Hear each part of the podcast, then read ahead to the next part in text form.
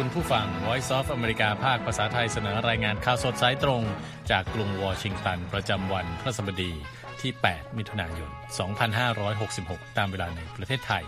วันนี้มีผมทรงพศสุภาผล และคุณนพรัตน์ชัยเฉลิมมงคล ร่วมนำเสนอรายการนะครับ หัวข้อข่าวสำคัญมีดังนี้ครับ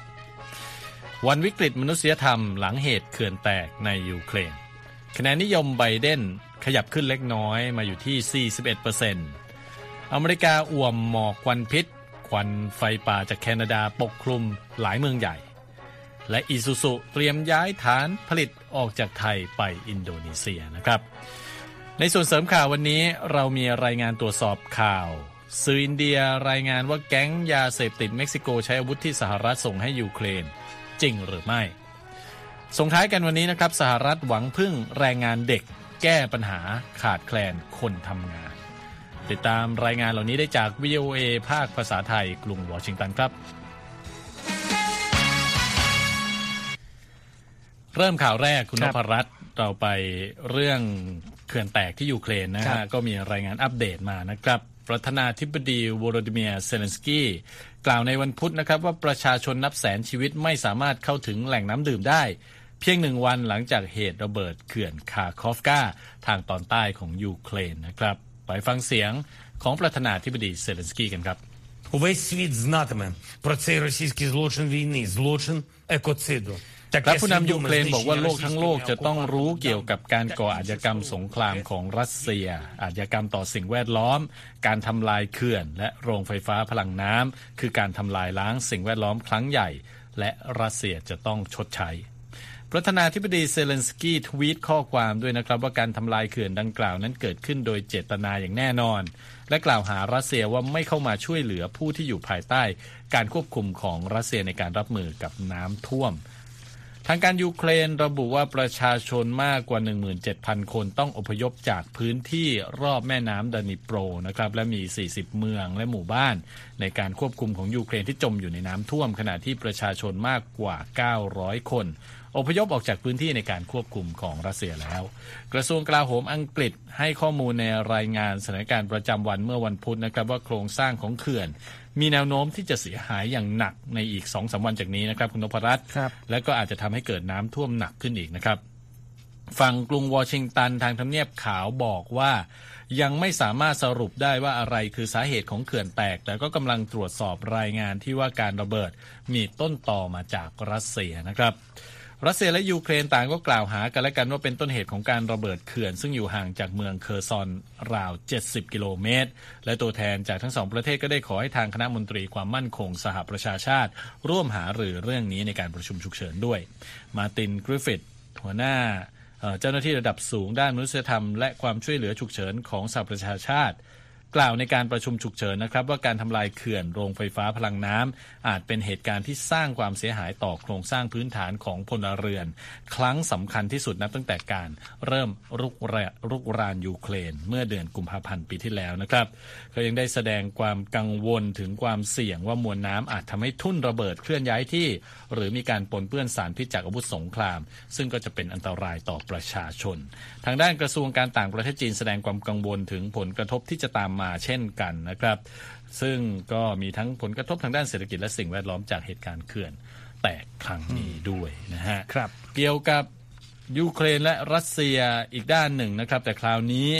เราไปที่รายงานตรวจสอบข่าวครับนะครับสื่อรัสเซียและอินเดียรายงานข่าวที่มาจากสถาสถานีข่าวแห่งหนึ่งในเม็กซิโก โดยไม่มีการตรวจสอบนะครับ ซึ่งบอกว่าอาวุธต่อต้านรถถัง Javelin ที่สหรัฐ ส่งไปให้กับยูเครนในการต่อต้านการรุกรานของรัสเซียนั้น หลุดไปอยู่ในมือของแก๊งอาชญากรในเม็กซิโกครับเรื่องนี้เป็นอย่างไรมีที่มาอย่างไรนะครับ ฝ่าย Polygraph ของ VOA ก็เข้าไปตรวจสอบแล้วคุณนพรัตน์มีรายงานมาให้ฟังกันครับก็ต้องมาทบทวนกันก่อนนะครับว่าเกิดอะไรขึ้นถึงมีรายงานข่าวนี้ คือเมื่อวันที่31พฤษภาคมที่ผ่านมานะครับสถานี Millennial Television เป็นสถานีเคเบิล news ข่าวนะฮะครับของเม็กซิโกรายงานว่าเอ่อมี สมาชิกคนหนึ่งของแก๊งค้ายาที่ชื่อ Gulf Cartel ปรากฏตัวในคลิปวิดีโอชิ้นหนึ่ง ขณะกำลังแบกอาวุธที่ชื่อว่าเป็นอ่าระบบต่อต้านขีปนาวุธ Javelin ที่สหรัฐเป็นผู้ผลิต แล้วก็มีการนำส่งไปให้กองทัพยูเครนรับมือกับการรุกรานของรัสเซียนะครับแก๊ง Gulf Cartel ที่ว่าเนี่ยนะครับ คุณทรงพจน์เป็นครับองค์กรอาชญากรรมที่เก่าแก่ที่สุดแห่งหนึ่งของเม็กซิโกนะครับ แล้วก็มีที่ทำการใหญ่อยู่ในเมืองมาตาโมรอสรัฐ ตามาลิปัส ซึ่งอยู่ตรงข้ามกับชายแดนเอ่อฝั่งรัฐเท็กซัสของสหรัฐนี่เอง ทางสถานี Millennial Television นะครับ เผยแพร่คลิปวิดีโอดังกล่าวออกมา และอ้างว่านำมาจากแพลตฟอร์มสื่อสังคมออนไลน์แห่งหนึ่ง โดยไม่ได้ระบุที่มาที่ไป และไม่มีการยืนยันด้วยว่ามีการตรวจสอบความถูกต้องครับแล้วหรือยังนะครับครับหลังจากนั้นครับสื่อหลายแห่งก็เอาข่าวนี้ไปเล่นกันสองแห่งที่ต้องพูดถึงคือสายโทรทัศน์ RT ของรัสเซีย และเว็บไซต์ข่าว First Post ของอินเดียครับซึ่งอ่า ต่างก็อ้างว่ามีการตรวจสอบแล้วว่าอาวุธที่อยู่ในคลิปวิดีโอเนี่ยเป็นระบบต่อต้านขีปนาวุธ Javelin จริง และระบุด้วยว่าเป็นอาวุธที่สหรัฐตั้งใจส่งให้ยูเครน หรือไม่ก็อาจจะถูกลักลอบขนออกมาจากยูเครนนะครับ ทาง First Post เอ่อเว็บไซต์ข่าวของอินเดียนะครับ ตีหัวข่าวว่า สหรัฐพลาดส่งขีปนาวุธต่อต้านรถถัง Javelin ให้ยูเครน แต่กลับตกอยู่ในมือแก๊งเม็กซิกัน ฝ่าย Polygraph ก็ตรวจสอบแล้วพบว่าคำกล่าวอ้างนี้เป็นเรื่องเท็จครับคุณทรงพจน์ครับเพราะในความเป็นจริงแล้วเขาจะบอกว่าสถานี RT และเว็บไซต์ First Post ต่างหากที่พลาด เพราะว่าอาวุธที่อยู่ในคลิปวิดีโอนั้น ไม่ใช่อาวุธต่อต้านรถถังจาวลินอย่างที่ว่าเลย แล้วก็ไม่มีหลักฐานบ่งชี้ด้วยว่า อาวุธที่ว่าที่อยู่ในข่าวของ Millennial Television นั้นเอ่อเป็นของที่ควรจะถูกส่งไปยูเครนแต่ต้น หรือถูกลักลอบขนออกมา และไม่มีหลักฐานด้วยว่าอาวุธนี้จริงๆแล้วมาจากคลังอาวุธของสหรัฐหรือเปล่าครับ ครับผม แล้วถ้าไม่ใช่อาวุธที่เรียกว่าจาเวรินเนี่ยนะฮะเป็นอาวุธอะไรที่ปรากฏอยู่ในเนื้อข่าว จากการตรวจสอบนะครับ อาวุธที่เห็นในคลิปที่ว่าเนี่ยครัเขาบบอกน่าจะเป็นหรืออาจจะเป็นอาวุธต่อต้านรถถังเบาที่ชื่อ AT4 ผลิตโดยบริษัทที่ชื่อ Saab Bofors Dynamics ของสวีเดนนะครับ หรือไม่ก็อาจจะเป็นอาวุธที่ชื่อ M136 ซึ่งเป็นอาวุธเรียนแบบ AT4 ที่มีการอนุมัติให้ผลิตอย่างถูกกฎหมายนะครับ แล้วก็มีการใช้งานอย่างกว้างขวางในกองทัพสหรัฐด้วย ทางโพลีกราฟติดต่อไปยังฝ่ายสื่อสารมวลชนของบริษัท s a b o Force Dynamics นะครับ แล้วก็ได้คำตอบว่าบริษัทเองก็ไม่สามารถตรวจสอบเหมือนกันว่า สิ่งที่เห็นในคลิปวิดีโอนั้นนะเป็นอาวุธอะไร เพราะว่าคลิปนั้นไม่ได้มาจากตนนะครับ แต่มีเว็บไซต์ชื่อ militarytoday.com บอกว่า การจะแยกแยะอาวุธรุ่น M136 กับ AT4 นั้นเป็นเรื่องยากเพราะรูปร่างของทั้งสองอย่างนี้มันใกล้กันมากนะครับครับนอกจากจะมีเอ่อนักวิเคราะห์ด้านข่าวกรอง ที่เชี่ยวชาญด้านการค้นหาวิเคราะห์ข้อมูลจากแหล่งข้อมูลเปิดทั่วไป เอ่อชื่อ Ryan Macbeth แย้งบอกว่า ภาพของอาวุธรุ่น AT4 ในคลิปวิดีโอที่ว่านั้นน่ะคล้ายกับอุปกรณ์ประกอบฉากภาพยนตร์เหมือนเอาไว้ถ่ายหนังมากกว่าอืมครับนะครับเพราะบอกว่าในอาวุธนั้นน่ะมีเอ่อวงแหวนสีทองรอบๆ ตัวลำกล้อง ซึ่งเป็นการบ่งชี้ว่าอาวุธนี้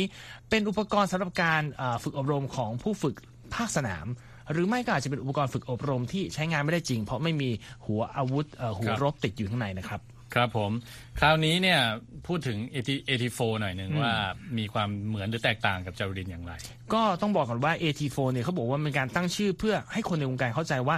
เป็นเอ่อเครื่องยิงขีปนาวุธที่มีลำกล้องขนาด 84มิลลิเมตรนะครับ เป็นอาวุธแบบที่ใช้ยิงได้ครั้งเดียวแล้วก็ต้องทิ้ง ไม่เหมือนกับระบบของจาวลินอย่างหนึ่งก็คือว่าไม่มีตัวปล่อยนำวิถีเอ่อมีบรรณาธิการด้านความมั่นคงแห่งชาติ และกิจการกลาโหมจากเว็บไซต์ 1945 Brent Eastwood เคยเขียนบทความเมื่อเดือนมีนาคมปีที่แล้วนะครับ ระบุว่าจริงๆ แล้ว AT4 เนี่ยไม่ใช่สิ่งที่จะมาทดแทนจาวลินได้เลยเอ่อเพราะว่าจาวลินเนี่ยมีครับความสามารถในการยิงถล่มรถ ถังหลักๆได้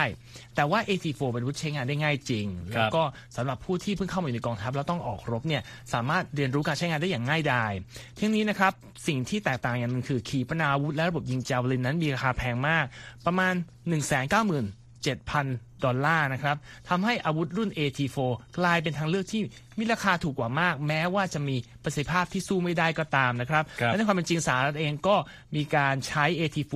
เหมือนกันอย่างที่บอก แล้วก็มีการส่งไปให้ยูเครนหลายพันชุดด้วย และไม่ใช่สหรัฐเดียวนะที่เดียวนะครับที่ส่งสวีเดนก็ส่งเหมือนกัน จริงๆแล้วก็บอกว่า AT4 เป็นอาวุธที่กองทัพทั่วโลกใช้อยู่ แม้กระทั่งในอเมริกาใต้ เช่นอาร์เจนตินา บราซิล โคลัมเบีย แล้วก็เวเนซุเอลานะครับ เกิดเหตุครั้งหนึ่งเมื่อปี 2019 ครับคุณทรงพจน์ครับมีการนำส่งอาวุธ AT4 ไปให้กองทัพเวเนซุเอลาแต่พลาดกลับไปตกอยู่ในมือของกองกำลังติดอาวุธปฏิวัติโคลัมเบีย เป็นกองโจรแห่งหนึ่งนะฮะ ก่อนที่รัฐบาลโคลัมเบียจะไปยึดกลับมาได้ ก็พยายามพยายามตอบสะเอ่อสืบสวนว่าเกิดอะไรขึ้นก็ยังไม่มีคำตอบมานะครับ ในส่วนของแก๊งค้ายาเม็กซิโกที่เป็นหนึ่งในเอ่อตัวละครข่าวนี้ครับเขาบอกว่าจริงๆแล้วก็พยายามหา AT4 มาใช้ตั้งนานแล้วก่อนรัสเซียบุกยูเครนด้วยซ้ำครับ ครับผม คราวนี้เนี่ยประเด็นข่าวที่ถูกนำเสนอออกไปก็แน่นอนนะฮะก็มีการเผยแพร่ในสื่อสังคมออนไลน์อย่างมากไปถึงไหนมีการพูดถึงไหมก็บอกว่ามีผู้ใช้สื่อสังคมออนไลน์หลายรายรวมทั้งเอ่อสื่อบางแห่งนะครับ เอาข่าวที่เอ่อช่อง Millennial Television อะรายงานมาใช้และบิดเบือนเข้าไปอีก ซึ่งเขาบอกว่าดูเหมือนจะเป็นการความตั้งใจบ่อนทำลายเอ่อเรื่องของความสัมพันธ์ระหว่างสหรัฐกับยูเครน อย่างเช่น เว็บไซต์รวมสารวมข่าวสารที่ชื่อ Citizen Free Press ทวีตข้อความบอกว่าทีวีเม็กซิโกรายงานว่าระบบอาวุธ AT4 ของสหรัฐหลายสิบชุด ซึ่งเดิมทีถูกส่งไปยูเครนกลับกลับถูกแก๊งคาร์เทลกอลโฟในเม็กซิโกซื้อไปแทน Twitter บอกว่า ทวีตข้อความเนี้ยมีผู้อ่านถึง 2.6 ล้านครั้งเชียว ครับผม ทางสถานี Milenio Television จริง ๆ แล้ว ไม่เคยรายงานประโยคที่บอกว่าเดิมทีถูกส่งไปยูเครนนะครับ ระบุเพียงว่าอาวุธแบบเนี้ย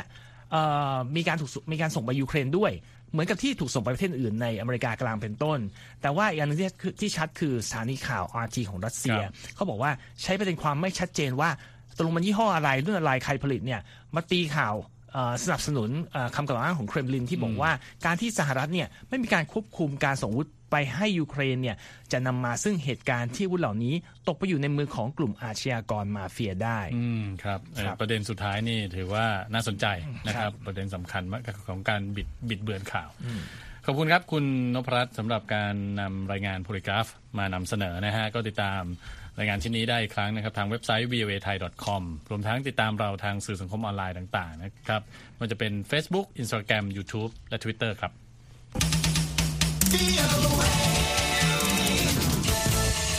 คราวนี้มาฟังข่าวคะแนนนิยมของประธานาธิบดีไบเดนกันบ้างนะครับครับณนพรัตน์ ตอนนี้เนี่ยคะแนนนิยมในตัวประธานาธิบดีโจไบเดนกระเตื้องขึ้นมาเล็กน้อยนะครับอยู่ที่ 41%ในการสำรวจล่าสุดเมื่อต้นสัปดาห์นี้ ซึ่งก็ต้องบอกว่าใกล้ระดับต่ำสุดนะฮะนับตั้งแต่ดำรงตำแหน่งผู้นำสหรัฐมา แล้วก็เกิดขึ้นหลังจากมีการหารือในเรื่องของประเด็นเพดานหนี้นะฮะครับการสำรวจจากรอยเตอร์สและอิปซอสสอบถามความเห็นชาวอเมริกัน 1,056 คนในช่วง 4 วัน พบว่า 41%ของชาวอเมริกันในการสำรวจยอมรับการทำงานของประธานาธิบดีไบเดน หลังจากประเด็นร้อนเรื่องการหารือเพดานหนี้ ที่ยืดเยื้อมานานจนเกือบทำให้สหรัฐเนี่ยผิดนัดชำระหนี้ครั้งประวัติศาสตร์ ที่น่าสนใจนะครับคุณนพรัตน์มีเพียง 27%ในการสำรวจที่ยอมรับการทำงานของสส. เควินแมคคาร์ธี ประธานสภาผู้แทน ราษฎรสหรัฐในเรื่องของเพดานหนี้ ส่วนประเด็นเศรษฐกิจก็ยังคงเป็นเรื่องที่ชาวอเมริกันให้ความกังวลมากที่สุดนะครับท่ามกลางภาวะเงินเฟ้อสูง และประเด็นการสนับสนุนยูเครน ก็พบว่า 56%ของชาวอเมริกันในการสำรวจนี้ยังคงสนับสนุนให้สหรัฐ ส่งความช่วยเหลือด้านอาวุธและด้านการเงินให้แก่ยูเครนนะครับครับ จากเรื่องของ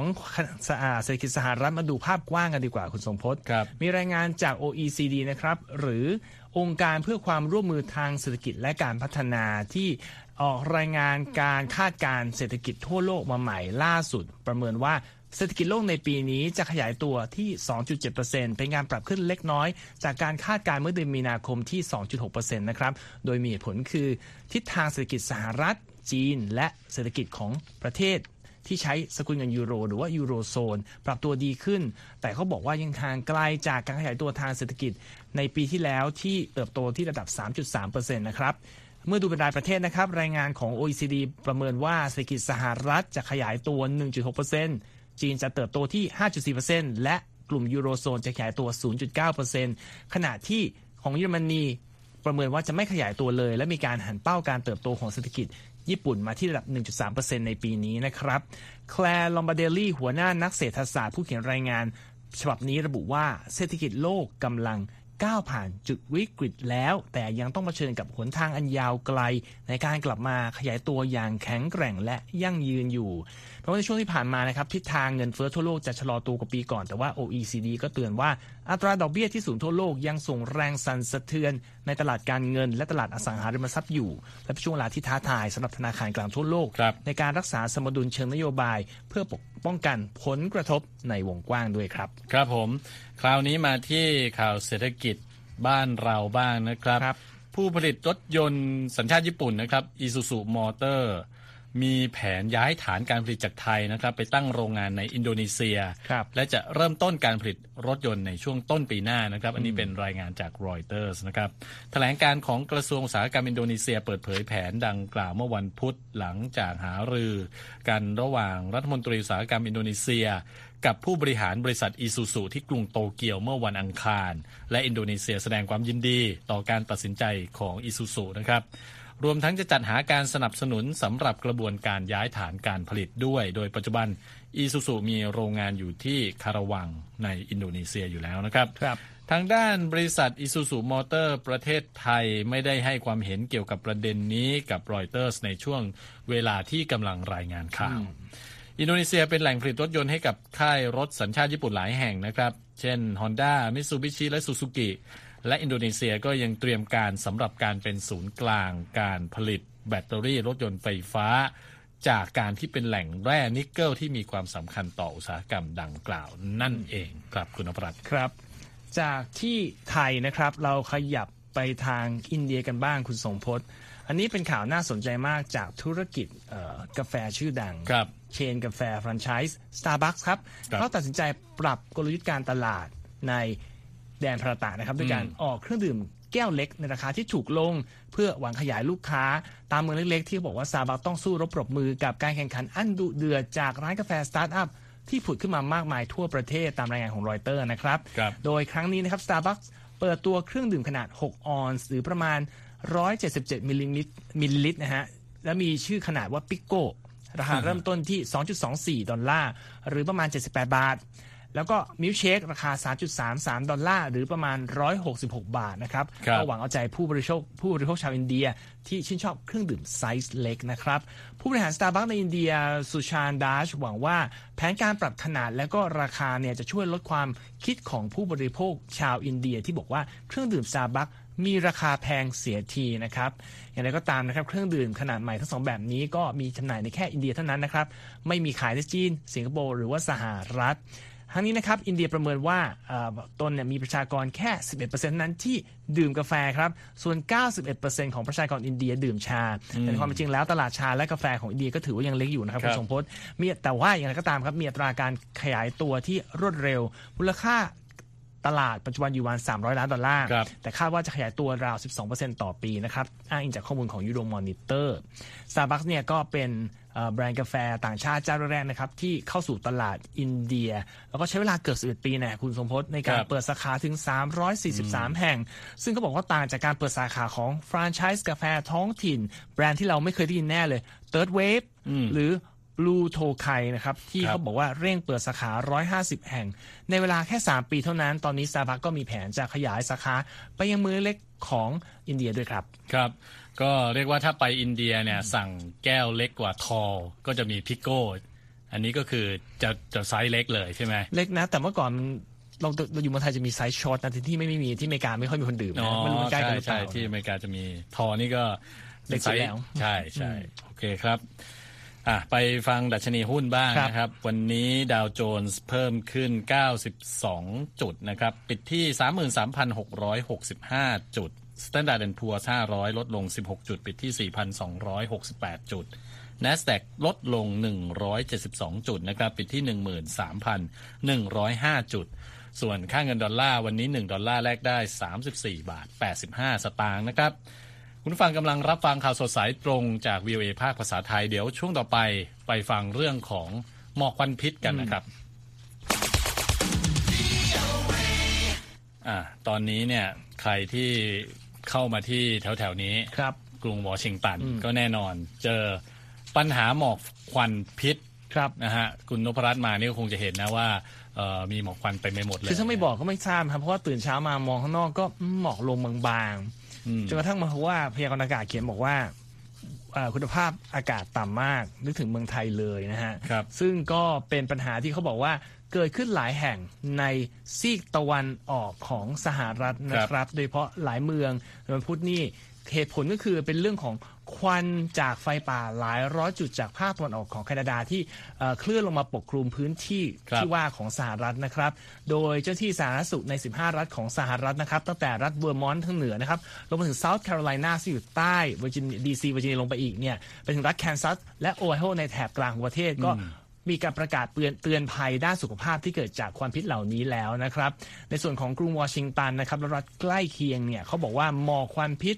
ลอยปกคลุมท้องฟ้าจนทางการต้องออกเตือนพาอ่าภัยคุณภาพอากาศไปแล้วอย่างที่เราบอกไปนะฮะครับแล้วก็ยกเลิกกิจกรรมกลางแจ้งต่างๆ แล้วพร้อมขอให้ประชาชนจำกัดเวลาการอยู่นอกบ้านด้วย แล้วก็ให้ผู้ที่มีปัญหาด้านระบบทางเดินหายใจ สวมหน้ากากไว้ตลอดเวลาเวลาไปข้างนอกนะครับ เราเห็นภาพทางสายโทรทัศน์ของสหรัฐที่ ถ่ายทอดทั้งวัน อย่างนครนิวยอร์กเนี่ยเขาบอกว่าท้องฟ้ากลายเป็นสีเทานะครับอากาศมีกลิ่นไหม้อาคารรัฐต่างๆ ก็ถูกกลืนหายไปในหมอกควันหลายพื้นที่ มองเห็นพระอาทิตย์เป็นเพียงดวงไฟสีส้มเท่านั้นนะครับ ในส่วนของฤดูไฟป่าในแคนาดาปีนี้เขาบอกเกิดขึ้นเร็วกว่าปกตินะคุณใช่สมพศครับแล้วก็มีความรุนเร็วรุนแรงกว่าที่ผ่านมาด้วย เนื่องจากสภาพอากาศที่อบอุ่น แล้วก็แห้งแล้ง ซึ่งนักวิเคราะห์คาดว่าปีนี้จะเป็นปีที่แคนาดา มีปัญหาไฟป่ารุนแรงที่สุดปีหนึ่งด้วยนะฮะในวันพุธนี้เจ้าหน้าที่แคนาดาก็ประกาศเตือนภัยคุณภาพอากาศในนครโตรอนโต และกรุงออตตาวาไปแล้วนะครับที่นั่นดัชนีคุณภาพอากาศระบุว่ามีความเสี่ยงสูงต่อสุขภาพ ตอนนี้เขาบอกว่าเกิดไฟป่าอีกหลายจุดในเกือบ 10มณฑลแล้วเขตปกครองต่างๆแคนาดานะครับ โดยมณฑลควยเบกได้รับผลกระทบจากวิกฤตไฟป่านี้มากที่สุด โดยเจ้าหน้าที่ระบุว่าไฟป่าส่วนใหญ่เกิดจากเหตุฟ้าผ่านะครับ ปกติแล้วเนี่ยไฟป่ามักเกิดขึ้นทางภาคตะวันตกของแคนาดา แต่ปีนี้ครับภาคตะวันออกซึ่งอย่างที่บอกนะ รวมทั้งมณฑลเคเบกแล้วก็มณฑลโนวาสโกเชีย ต่างเผชิญปัญหาไฟป่าครั้งรุนแรงครั้งสุด ครั้งหนึ่งเช่นกัน แล้วก็รัฐบาลกลางสหรัฐต้องส่งเจ้าหน้าที่ทหารเข้าไปในพื้นที่เพื่อช่วยจัดการเรื่องภาวะฉุกเฉินนะครับ มีการเอ่อคิดว่าอพยพประชาชนหนีไฟป่าไปแล้วอย่างน้อย1นึ่งแสนสองหมื่นคนนะคครับรับ ผมถือว่าเป็นปัญหาหนักจริงๆนะฮะปกติครับก็จะเกิดทางเราได้ยินข่าวอยู่อืมทางฝั่งตะวันตกของสหรัฐของแคนาดาเนี่ยครับไฟป่าเยอะแต่ว่าครั้งนี้เนี่ยฤดูการไฟป่าปีนี้เนี่ยลามมาถึงฝั่งตะวันออกแล้วครับแล้วก็ไหม้จากแคนาดา ลามมาถึงอืมโดนจนทางได้แถวๆกรุงวอชิงตัน แล้วก็นครนิวยอร์กด้วยนะฮะครับไปส่งท้ายกันนะครับเป็นเรื่องของสังคมครับรายงานทางด้านสังคมนะครับ ตอนนี้เนี่ยอย่างน้อย 10 รัฐในสหรัฐนะครับ เสนอกฎหมายแรงงานเด็กที่มีการผ่อนปลนมากยิ่งขึ้นในช่วง 2 ปีที่ผ่านมานะครัฮะบร่างกฎหมายนี้จะช่วยให้เด็กที่อายุต่ำกว่า 18 ปีเนี่ยสามารถทำงานเป็นเวลาหลายชั่วโมง ในช่วงวันเรียนด้วย ง่ายขึ้นนะครับครับแล้วก็ทำงานหลายประเภทขึ้นด้วย คุณธัญพรสุนทรวงศ์มีรายงานเรื่องนี้มาเสนอส่งท้ายครับ สถาบันนโยบายเศรษฐกิจในวอชิงตันเผยแพร่รายงานในเดือนมีนาคม ซึ่งระบุว่าร่างกฎหมายบางฉบับ เสนอให้อนุญาตให้เด็กอายุต่ำกว่า 18 ปีทำงานในสถานที่ให้บริการเครื่องดื่มแอลกอฮอล์และในอุตสาหกรรมต่างๆ เช่น ธุรกิจก่อสร้างได้ค่ะฝ่ายนิติบัญญัติที่สนับสนุนร่างกฎหมายใหม่กล่าวว่า เด็กๆ อาจช่วยเติมเต็มปัญหาการขาดแคลนแรงงาน ซึ่งส่วนหนึ่งเกิดจากการเกิดโรคระบาดใหญ่ นอกจากนี้การทำงานยังให้ประสบการณ์การทำงานที่มีคุณค่าแก่วัยรุ่นอีกด้วย ในขณะที่บางคนบอกว่ารัฐบาลไม่ควรห้ามเด็กทำงานหากได้รับอนุญาตจากผู้ปกครองแล้วค่ะ สภานิติบัญญัติของรัฐอาคันซอร์ผ่านร่างกฎหมายในปีนี้ ที่ยกเลิกข้อกำหนดให้เด็กอายุ 14 และ 15 ปีต้องมีใบอนุญาตทำงาน โดยใบอนุญาตดังกล่าวกำหนดให้เด็กต้องได้รับอนุญาตจากผู้ปกครอง มีหลักฐานยืนยันอายุและมีลายเซ็นของนายจ้าง หากไม่มีใบอนุญาตทำงานก็อาจเป็นการยากสำหรับบริษัทต่างๆ ที่จะตัดสินใจว่าจะจ้างเด็กดีหรือไม่ แต่ทั้งนี้ทั้งนั้นฝ่ายนิติบัญญัติของรัฐอาคันซอร์ก็ได้ผ่านร่างกฎหมายที่เพิ่มค่าปรับสำหรับการละเมิดกฎหมายแรงงานเด็กแยกต่างหากด้วยค่ะภายใต้กฎหมายของรัฐบาลกลางชั่วโมงการทำงานของเด็กมีจำกัด และไม่ได้รับอนุญาตให้ทำงานในสภาวะที่เป็นอันตรายนะคะ ร่างกฎหมายฉบับหนึ่งในรัฐมินเนโซตาอนุญาตให้เด็กอายุ 16 และ 17 ปีทำงานได้ทั้งในและรอบๆสถานก่อสร้าง ส่วนร่างกฎหมายในรัฐโอไฮโอที่ผ่านมติวุฒิสภาของรัฐ อนุญาตให้เด็กทำงานในวันที่เรียนได้จนถึง 3 ทุ่ม ภายใต้กฎหมายฉบับปัจจุบันเด็กสามารถทำงานได้จนถึงหนึ่งทุ่มในวันที่ไปโรงเรียนค่ะอลิสันแพ็กซันผู้เชี่ยวชาญด้านนโยบายเด็กและการศึกษาของ Children's Defense Fund Ohio ซึ่งเป็นองค์กรไม่แสวงหาผลกำไรที่มีเป้าหมายเพื่อช่วยเหลือเด็กๆ โดยสนับสนุนการศึกษาและต่อสู้กับการทารุณกรรมและความยากจน บอกกับ VOA ว่าร่างกฎหมายในรัฐโอไฮโอและรัฐอื่น ๆ เป็นแนวทางสำหรับบรรดาธุรกิจต่างๆ ในการรับมือกับสิ่งที่เธอเรียกว่า ช่องว่างด้านแรงงาน โดยการจ้างเด็กด้วยค่าแรงที่ต่ำกว่า และเด็กๆ ในสหรัฐ อาจทำงานโดยได้รับค่าแรงน้อยกว่าค่าแรงขั้นต่ำสำหรับผู้ใหญ่ของรัฐบาลกลางค่ะ ทีมเชฟเฟอร์ วุฒิสมาชิกรัฐโอไฮโอ กล่าวภายหลังการผ่านร่างกฎหมายในวุฒิสภารัฐโอไฮโอว่า ปัจจุบัน 13 รัฐอนุญาตให้เยาวชนอายุต่ำกว่า 16 ปีทำงานจนถึง 3 ทุ่มได้ตลอดทั้งปี โดยได้รับค่าจ้างที่ดีและได้เรียนรู้ทักษะการจ้างงานที่มีคุณค่าอีกด้วยนะคะ แต่แพ็กซันแย้งว่าการทำงานมากขึ้นจะทำให้เวลาเรียนลดลง คุณประโยชน์ที่เยาวชนจะได้รับจากประสบการณ์ในที่ทำงานนั้น ไม่ควรมาจากการเปลี่ยนแปลงแก้ไขสิ่งที่ปกป้องเด็กในสถานที่ทำงาน เพราะสิ่งนี้จะกลับมาในรูปของค่าใช้จ่ายในการศึกษา และยังเป็นอนาคตของพวกเขา ทั้งในระยะสั้นและระยะยาวอีกด้วยค่ะการศึกษาที่ตีพิมพ์ในวารสาร Journal of Research on Adolescence พบว่าวัยรุ่นที่ทำงานชั่วโมงยาวนานหลังเลิกเรียนมีความเสี่ยงที่จะต้องหยุดเรียนมัธยมกลางคัน เพราะการทำงานที่มากเกินไปอาจทำให้ความสนใจในการเรียนลดลง อย่างไรก็ตามแม้ว่าสหรัฐจะมีกฎหมายแรงงานเพื่อคุ้มครองเด็ก ตัวอย่างเช่น กฎหมายของรัฐบาลกลางระบุว่าเด็กอายุ 14 และ 15 ปี ไม่สามารถทำงานหลังเลิกเรียนเกินวันละ 3 ชั่วโมงได้ แต่ในหลาย ๆ ส่วนของโลกแรงงานเด็กยังคงพบเห็นได้ทั่วไปค่ะ การศึกษาของ OECD ในปี 2019 ระบุว่าเด็ก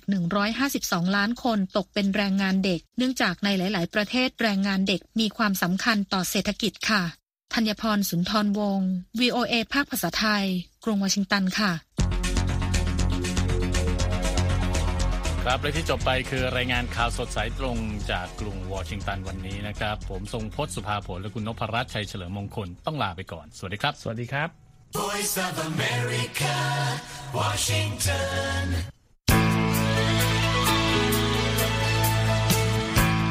ครับและที่จบไปเป็นรายการจาก VOA ภาคภาษาไทย รายงานสดส่งตรงจากกรุงวอชิงตันประเทศสหรัฐ คุณผู้ฟังสามารถติดตามข่าวสารจากทั่วโลกได้ในทุกที่ทุกเวลา ที่เว็บไซต์ voa thai com รวมถึงทุกช่องทางในโซเชียลมีเดีย Facebook YouTube Twitter และ Instagram เริ่มต้นวันด้วยการอัปเดตข่าวสารจากทั่วโลก ผ่านรายการข่าวสดสายตรงจาก VOA ภาคภาษาไทย และสุดสัปดาห์กับ VOA ทั้งยังเรียนรู้เรื่องราวทางวัฒนธรรม และไลฟ์สไตล์ ผ่านรายการภาษาอังกฤษแบบอเมริกันของเรา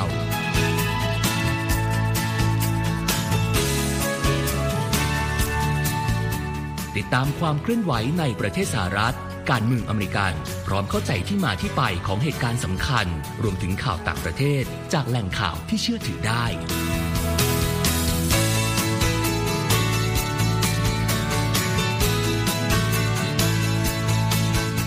นอกจากนี้ VOA ยังมีบทสัมภาษณ์และคอนเทนต์แบบ Exclusive จากบุคคลที่น่าสนใจหลากหลายวงการ และยังมีเรื่องราวของคนไทยในประเทศสหรัฐอีกด้วย